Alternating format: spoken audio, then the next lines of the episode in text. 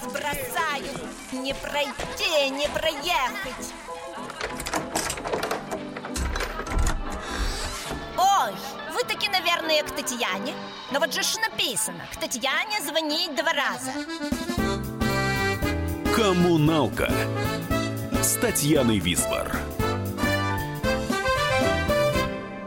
Привет, соседи! С вами Татьяна Висбор. На волнах радиостанции «Комсомольская правда» программа «Коммуналка». Перед тем, как представить гостю, музыкальный эпиграф. В этой роще березовой Вдалеке от страданий бед Где колеблется розовый Не мигающий утренний свет Где прозрачной лавиною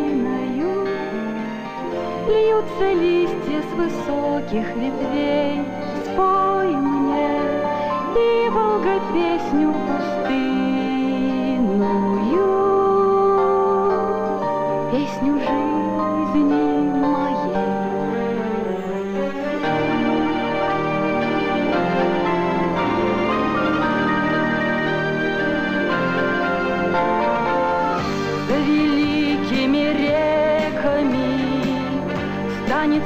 солнце и в утренней мгле опаленными веками. Припаду я убитый к земле Крикнув бешеным воронам Весь дрожа замолчит пулемет И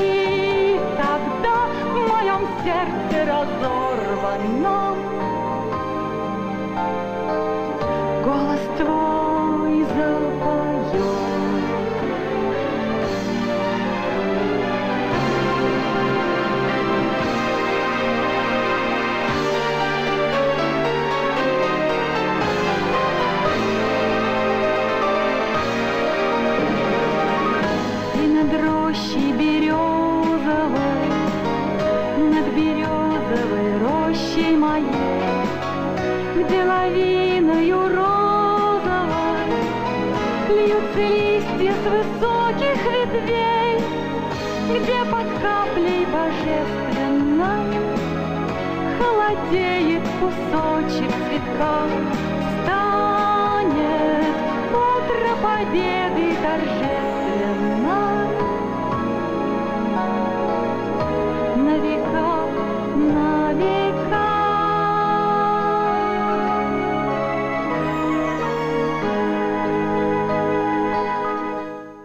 Прозвучала песня из кинофильма «Доживем до понедельника». В фильме ее прекрасно спел Вячеслав Тихонов, а сейчас она прозвучала в исполнении Анны Тихоновой, дочки известного актера, замечательного человека. Здравствуйте, Аня. Добрый день. Анна Тихонова, я читаю по Википедии, что про вас пишет. Это замечательный орган, советская и российская актриса, кинопродюсер. Все правильно? Ну, почти. У нас э, есть студия «Фабрика грез» для производства фильмов, которые мы иногда делаем. И также мы работаем на базе фонда Вячеслава Тихонова, который тоже был организован еще при жизни Вячеслава Васильевича совместно с фондом «Виткон», который тогда возглавлял некий Виталий Константинович Бояров, прототип э, его героя в фильме «ТАСС уполномочен заявить». Угу. Такие моменты очень интересные, когда ты играешь человека, который жив, с которым ты можешь переговорить. Да, У моего да. отца такая же была история. Не с Борманом, конечно.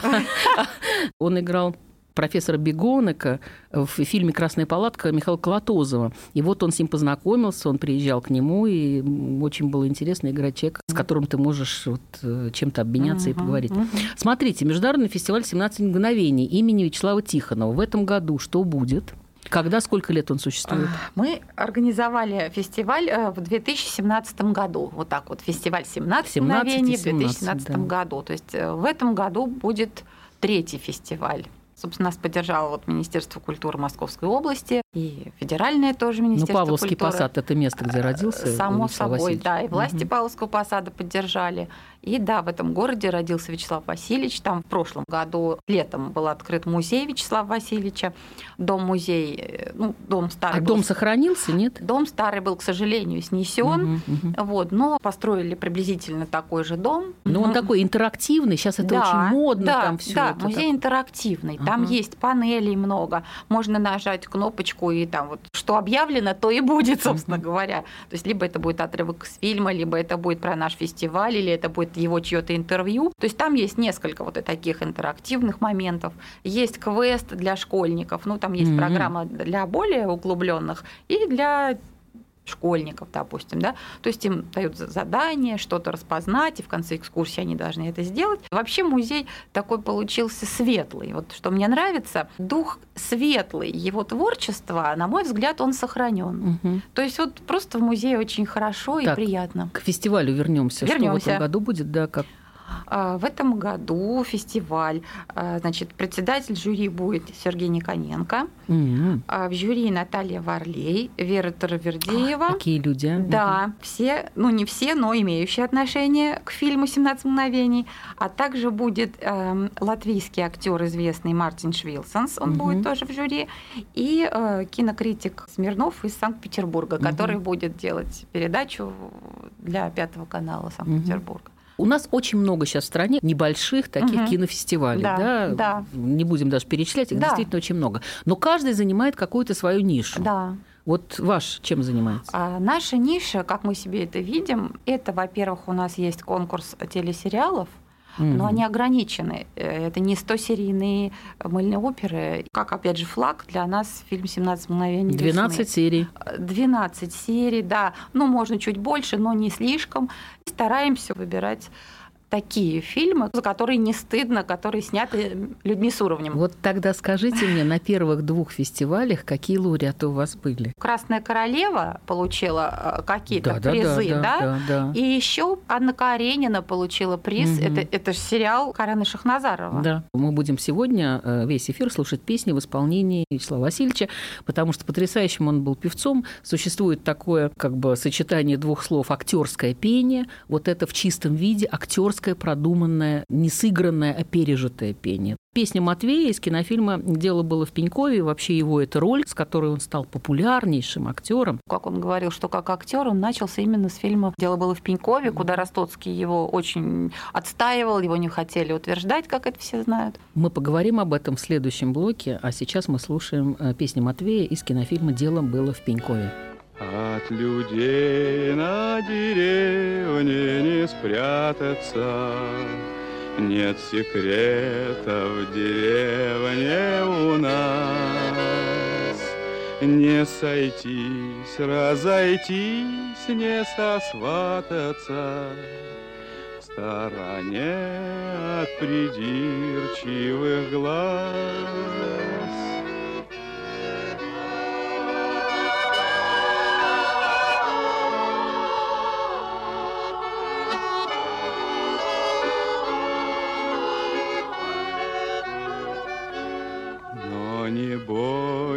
Тебя не обидим мы. Не пугайся, земляк, земляка. Здесь держать можно двери открытыми, Что надежнее любого замка.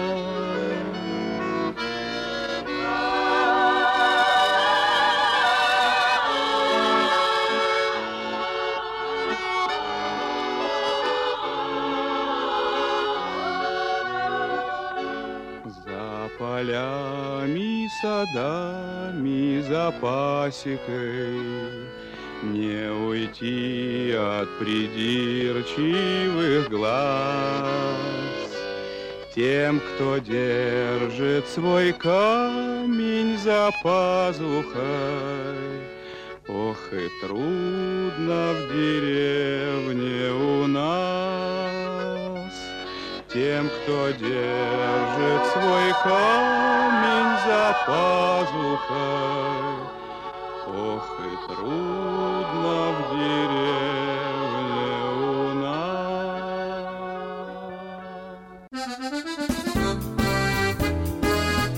Коммуналка с Татьяной Висбор. Родные перестали узнавать вас? Коллеги не уважают? Голова идет кругом. Хотите поговорить об этом? В эфире радио «Комсомольская правда» психолог Сергей Аракелян подскажет, как решить любую проблему. Ведь нерешаемых проблем нет. Телефон доверия. Каждый четверг в 0 часов 5 минут по московскому времени.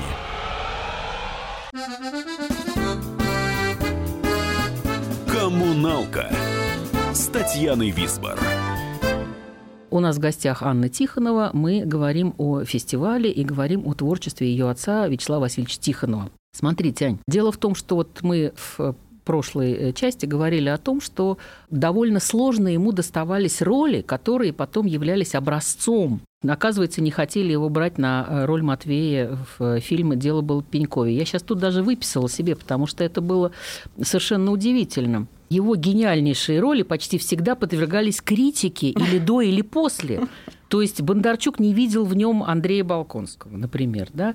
В «18 мгновениях весны» Лиозанова говорил, что это лицо русского интеллигента, и, в принципе, очень сложно было, значит, эту роль продвинуть. Дальше э, Георгий Полонский не хотел, чтобы Илью Мельникова, учителя из замечательного кинофильма «Доживем до понедельника», играл Тихонов. Он слишком красивый и благополучный. И так далее, и так далее. А Да. потом, когда он снимался в этих картинах, получалось, что никто, то есть мы не можем представить ни Олега Стриженова, вроде Андрея Балконского, Да. который прочили на эту Да, роль, да, да. никого бы то ни было другого. Что, в чем феномен вот этот? Ну, есть некая магия, во-первых, в нем как в актере, безусловно. Это говорил и Марк Захаров, и многие другие большие режиссеры, что есть, кроме профессионализма, нечто необъяснимое в нем, да, то, что людей привлекает, и то, почему они просто, раскрыв рты, смотрят на то, что он делал, и только это кажется истиной. Вот это вещь необъяснимая. Вот. Действительно, наверное, были у него какие-то вот эти сложности. Не бывает же, чтобы все было гладко, и у других не бывает. Но тем не менее, через вот эти маленькие сложности он приходил к фантастическому успеху. И что самое интересное, что мало у кого такой еще удачливый путь в кино, потому что, если посчитать его роли, их значительно меньше, чем у других актеров. Что говорит о том, что количество и качество в его фильмах, оно вот как-то сгусток такой был. То есть не то, что там 100 фильмов, а из них мы сейчас наберем десяток, да, а вот как раз каждый выстрел почти что был в десятку. Вот что интересно. Он очень много отказывался, очень много. Он выбирал. Сейчас мы послушаем песню, которая называется «Кукушечка». Знаете, вообще гениальные люди, талантливые э, в высшей степени, они обычно предчувствуют некие вехи и события в их собственной жизни. Вот Вячеслав Васильевич предчувствовал свой уход? Ой, вы знаете, думаю, что нет. И, честно говоря, я такие темы вообще никогда не развиваю. Для меня э, только то, что позитивное, то, что оставляет какой-то э, такой позитивный след, я готова об этом говорить. А остальное все в творчестве. А Всё остальное, нужно просто да, смотреть и если слушать. нужно, если Всё кто-то правильно. хочет, это, Мгм. пожалуйста, можете там, что хотите. Мгм. Кукушечку слушаем. Скажи-ка ты, кукушка, птица серая моя, Сколько годиков, годочков проживу на свете я. То замолкнет вдруг кукушка, то начнет считать опять. Значит, видно, рановато мне от пули умирать. Видно, рановато мне от пули умирать. И опять я вдаль шагаю, а навстречу мне рассвет. Эх, кукушечка, кукушка, прокукуй мне двести лет. То замолкнет вдруг кукушка, то начнет считать опять. Значит, видно, рановато мне от пули умирать. Значит, видно, рановато мне от пули умирать. Анна Тихонова у нас э, в студии, и сейчас э, прозвучит э, некий фрагмент. Ну, понятно, что мы все узнаем, о чем идет речь.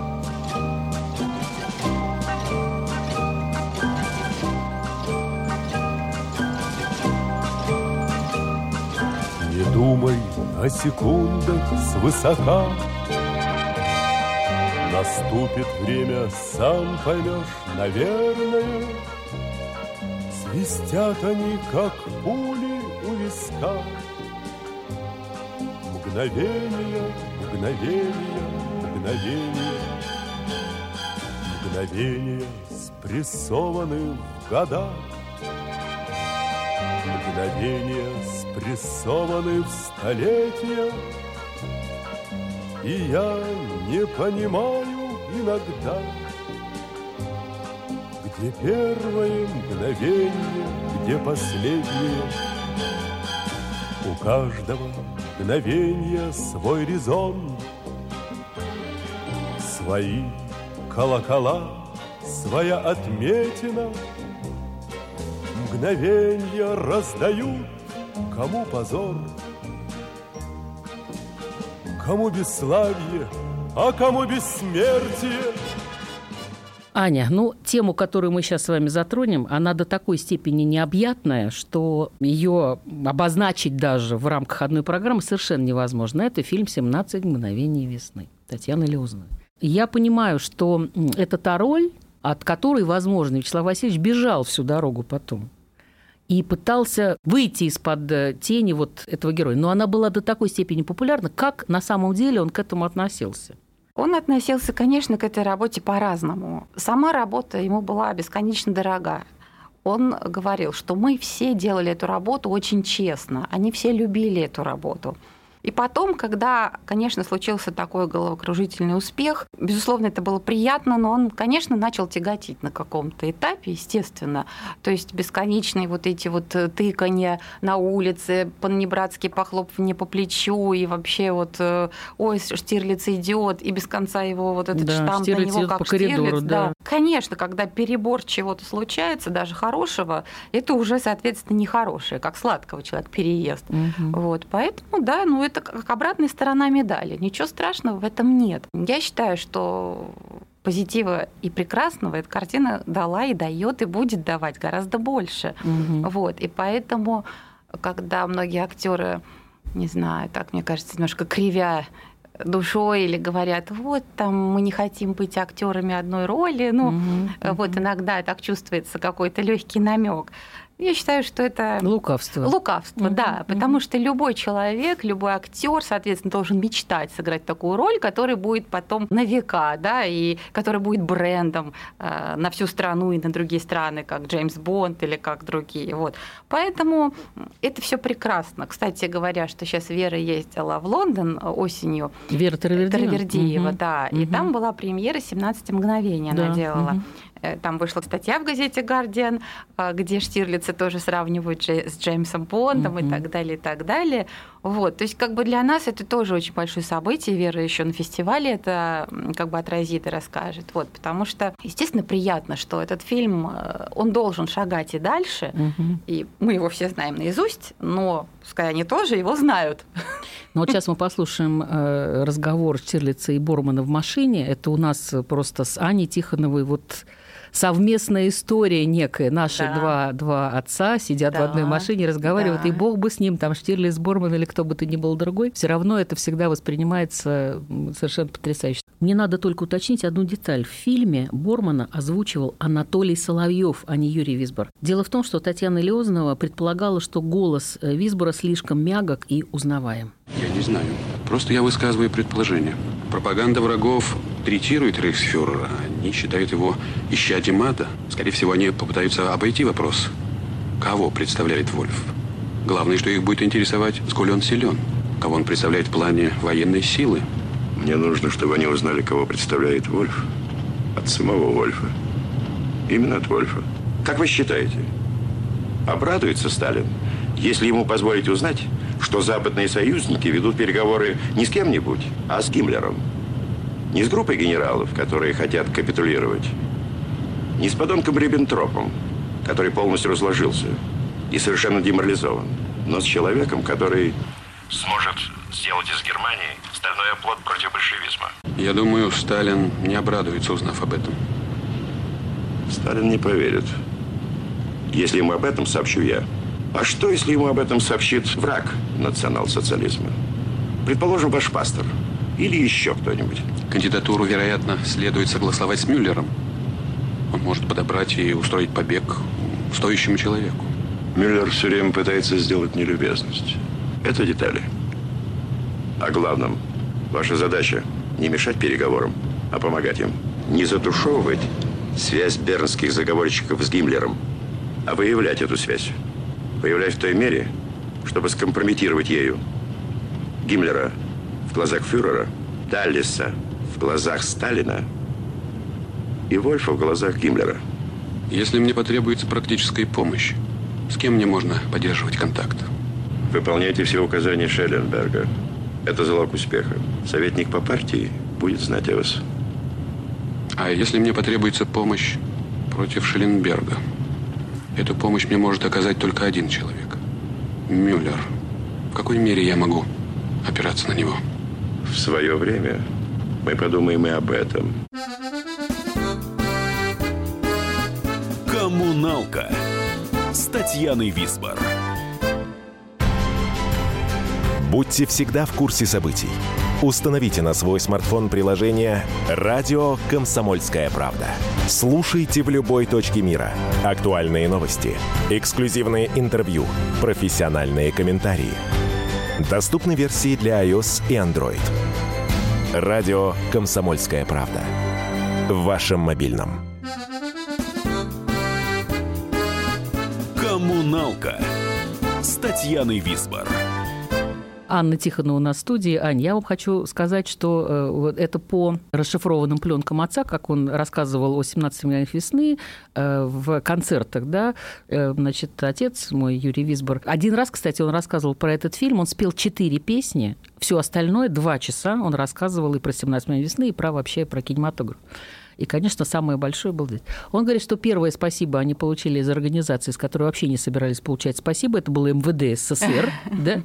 потому что весь народ в полном составе сидел и смотрел в ящик. И преступные элементы тоже. Никто никого не резал, не грабил, не убивал, не насиловал. В общем, это было прекрасно. Вторая известная история. Олег Табаков получил э, телеграмму. Да, значит, да, да. так- От родственников. да, содержа... да, спасибо, дорогой Гер Табаков, что вы так хорошо Да-да-да. сыграли нашего дядюшку Вальтера, семья Шилленбергов подпись. Ну и так далее, и так далее. Отец от этого образа бежал, потому что ему после этого стали предлагать роли бесконечные каких-то царей, самодуров, тиранов, палачей, бог знает кого. Вот, он всегда отбояривался, говорил, что у Бормана было там 4 класса образования и 8 детей, а у него все таки высшее образование, не такое количество отпрысков.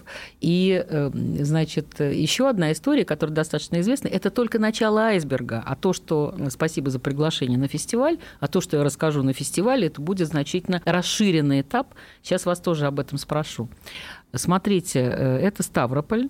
73-й, по-моему, год, когда только-только первый раз прошел фильм на экранах страны. От- от- Отец по делам э, с творческого объединения «Экран», где он работал сценаристом, должен был вылететь из этого города в Москву. Билетов нет, люди там по, по курортный сезон, э, вылететь невозможно. И он очень ультрасовременно одет, подходит к окошку администратора, э, немыслимый какой-то галстук, э, голубая рубашка, клетчатый пиджак, очки темные, поднимает очки и говорит, девушка, вы меня узнаете? Она смотрит, лицо-то знакомое, он говорит, я Борман. Она делает так. Ну, понятно, да, что, так сказать, Борман, понятно, с деньгами партии где-то по миру, да, но то, что он по-русски говорит, ей в голову не пришло, главное – натиск. Но он выдает совершенно гениальную фразу. «Мне нужно срочно улететь в Мюнхен». На что она ему говорит, у нас в Мюнхен нет, только в Москву. Он говорит, давайте, и улетел. Прекрасно. Вот.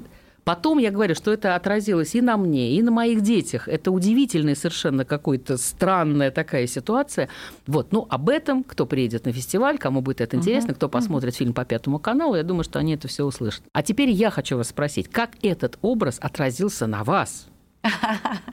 Ну, на меня, конечно, он всегда отражался, но тут сложно что-либо сказать, что в детстве это было ужасно. Дочка Штирлица да, наверняка, да, дочка да? Штирлица, это вообще было ужасно.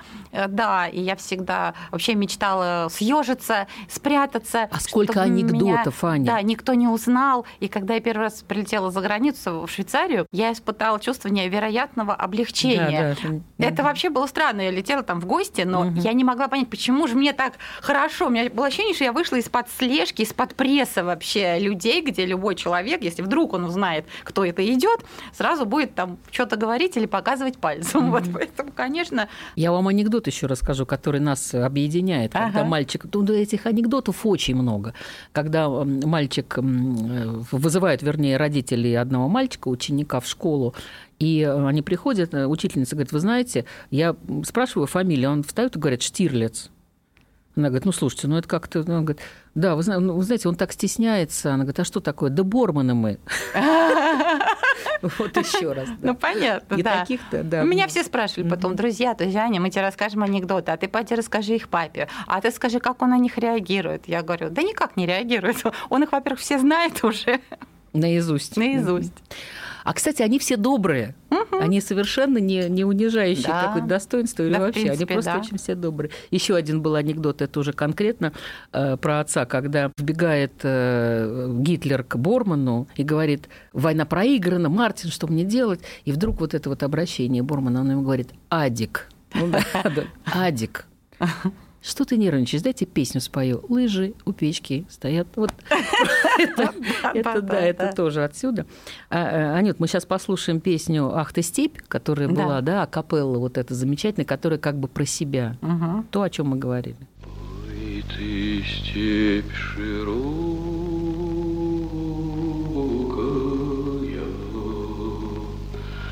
степь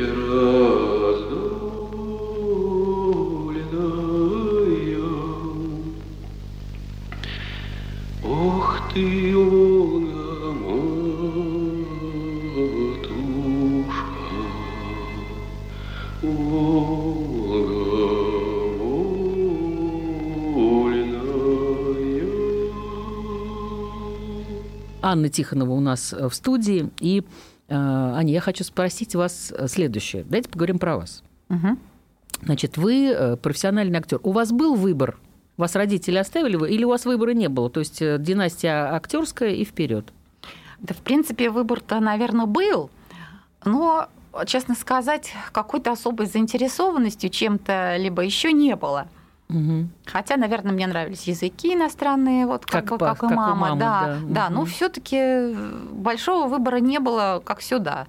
Вот, поэтому, в общем-то, особо никто не препятствовал. Хотя, конечно, никто и не хотел, как обычно актеры не очень жаждет. Вот. Ну, поскольку папе самому не мешали э, идти в актеры, но были против. Так у меня была, в общем, тоже такая ситуация, что хотя не очень-то хотели, но пусть делает, что хочет. Вы себя считаете какой актрисой? Я посмотрела по вашей фильмографии, у вас очень много комедийных ролей. Я не знаю, я, в принципе, вот, как сказать, уже много лет э, не занимаюсь актерской профессией как таковой. Занимаюсь детьми и своей студией, и своим фестивалем. Вот. Но, может быть, еще и буду заниматься профессией, кто знает.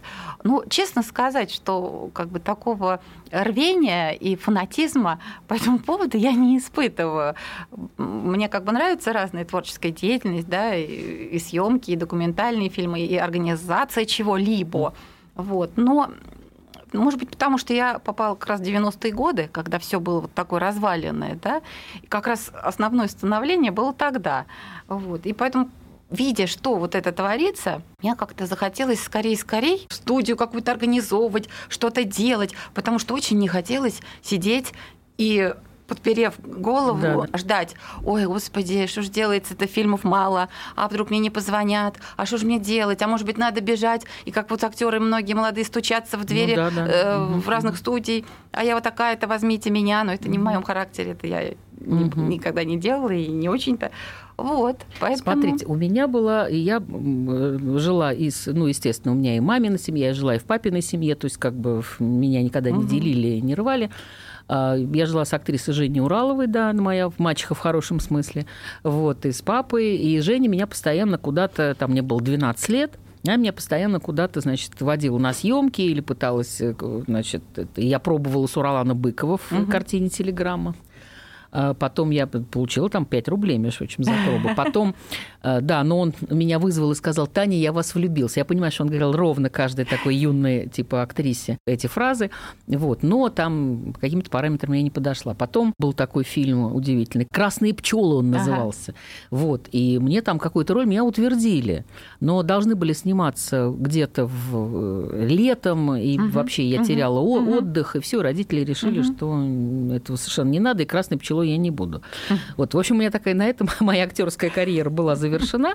У вас карьера актерская была поначалу очень успешная, Да, вы да. много снимались. Да. Что вам не хватило? Почему вы стали продюсером? У вас муж режиссер, да? Да. Для меня, во-первых, у человека, у которого такая планка, как отец, все время перед глазами, Сравнивать Ну, бо- боялись сравнения, но вы же совершенно другой не то, амплуа. что другой- боялась, ну как бы, ну вот понимаете, тут все вместе. Вот я не могу что-то одно выделить, не могу что-то одно выделить. Я не видела вот какого-то необходимости, может быть, да, да, вот как-то вот куда-то ломиться и что-то всем доказывать. Еще раз говорю, я не видела хороших предложений, которые, опять же, были бы на уровне. Я же видела, как папа все читает, как он говорил, это здесь играть нечего, а здесь играть стыдно, а здесь играть нельзя. Это он так отказывался. А я, м, как бы, не имея такой известности, вроде как и нельзя отказываться, надо соглашаться на Мгм. все. Мгм. Но я не могла соглашаться на все. И так э, соглашалась, может, на что и не надо. Ну вот, понимаете, поэтому Но у вас был продюсерский опыт. Николай Вороновский, да, ваш муж, э, Да, кинорежиссер. да. Как ему работалось со своим тестем? Э, тяжело работалось, потому что, опять же, если бы он не был э, тестем, если бы он просто его снимал как актера, Мгм. наверное, было бы другие взаимоотношения, поскольку уж так получилось, что тут и я была продюсером, а он э, снимал, значит, моего отца, соответственно, тестя. Мгм. Глазами волка. Глазами, да, в фильме Мгм. «Глазами волка». Вот, конечно, было тяжело, потому что и папа так иронично к нам относился. Ну, Мгм. не хотел, конечно, после таких великих режиссеров нас воспринимать всерьез. Вот. И я помню, когда мы снимали сцену э, финальную, когда он с э, женой Ролана Быкова Санаева, Сана- Елена. да, Елена Сана, да, когда они вдаль уходят, там у нас такой, ну, Коля решил, что должен быть длинный проход, очень длинный. Ну, вот ему так, как режиссеру, виделось. И вот они долго-долго шли, вот. И пока шли, значит, папа ей говорил, а мы все слышали в наушнике, что да что же это он придумал, да зачем же это вообще все надо, да мне на это надоело, сколько ж Ага. можно идти, пленку тратить, да что это?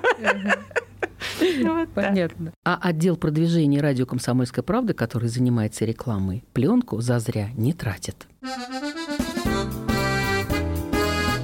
«Коммуналка» с Татьяной Висбор.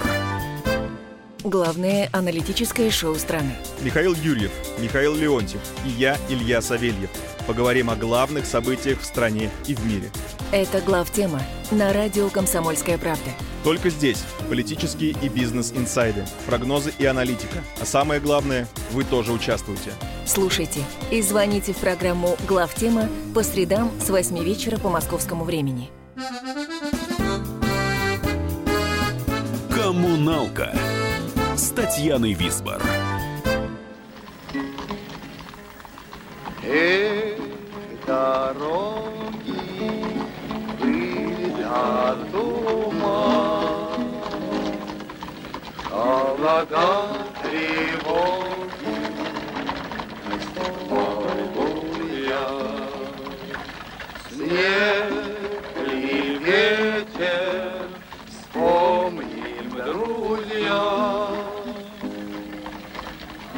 дороги эти забыть нельзя. Прозвучала песня «Эх, дороги» из кинофильма «Майские звезды» в исполнении Михаила Пуговкина и Вячеслава Тихонова. О судьбе и дорогах любимого артиста говорим сегодня с его дочерью Анной Тихоновой. Еще один вопрос. Вот Вячеслав Васильевич, был ли он влюбчивый?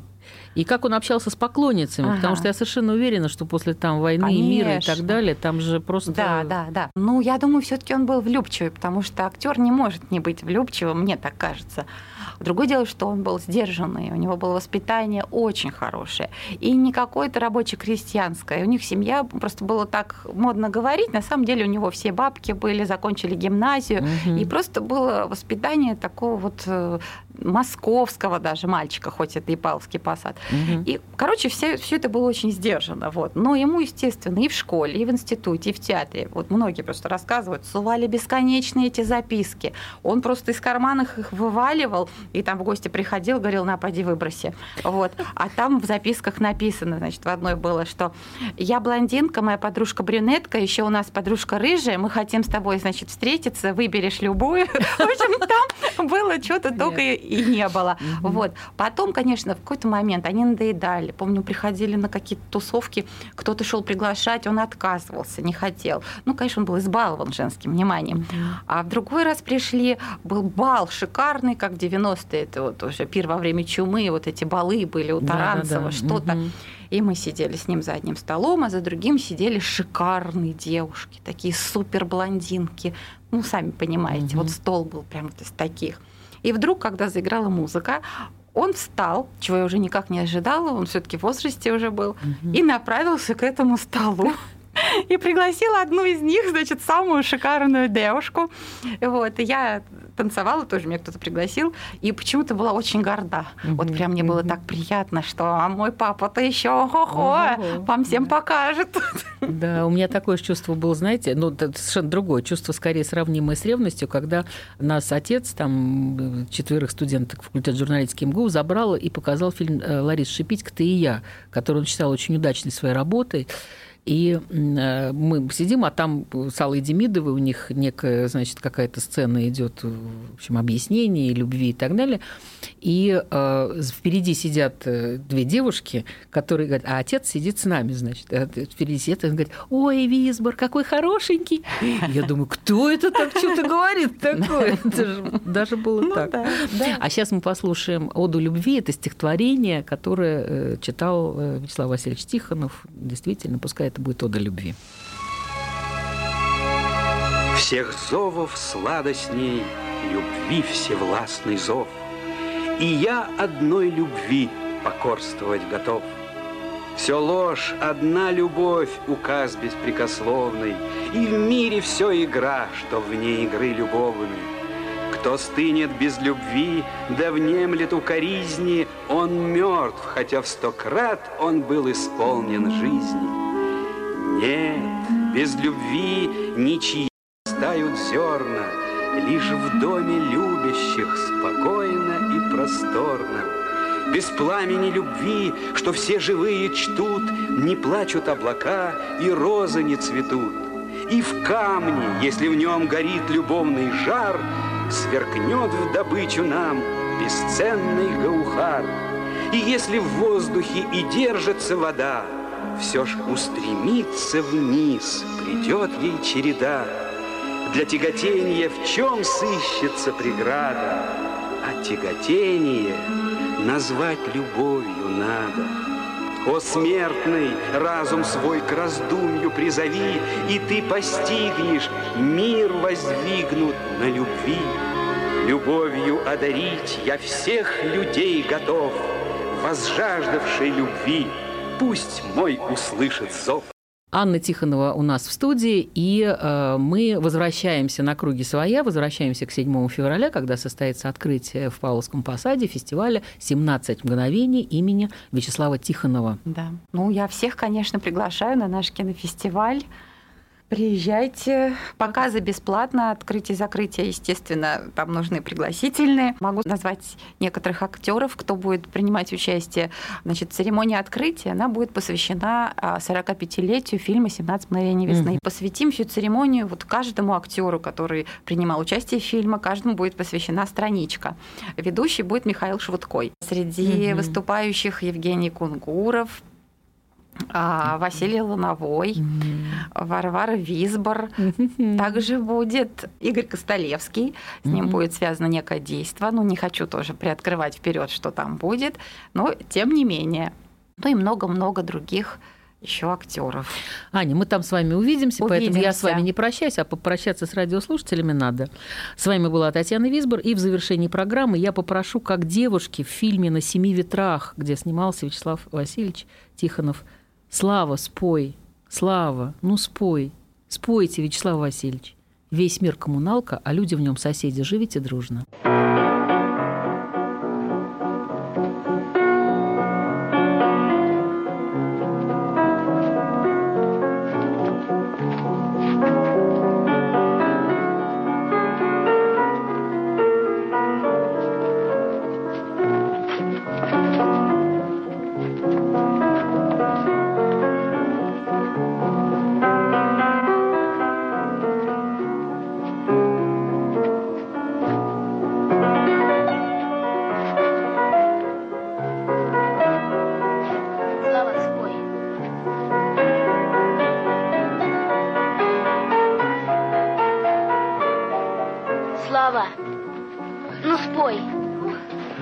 Спотела. Ну, правда, капитан. Ну, спойте что-нибудь хорошенькое. Спойте, Вячеслав Павлович.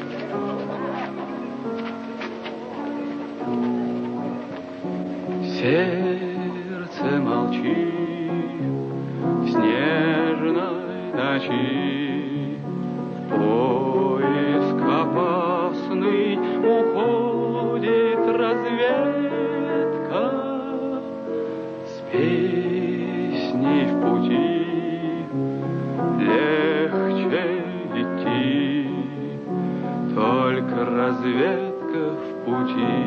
Поет.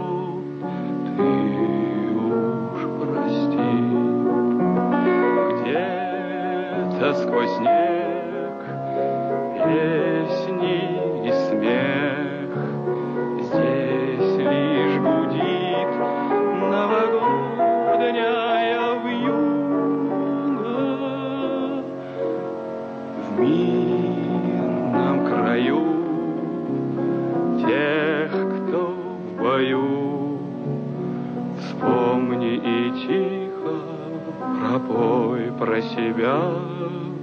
песню мою.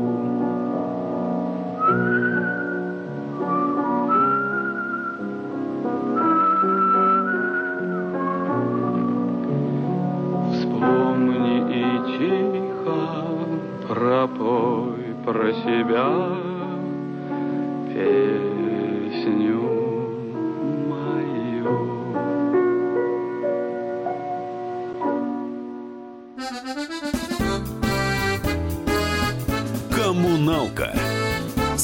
Татьяной Висбор. Бутылка «Шато Марго» 1787 года. 225 тысяч долларов.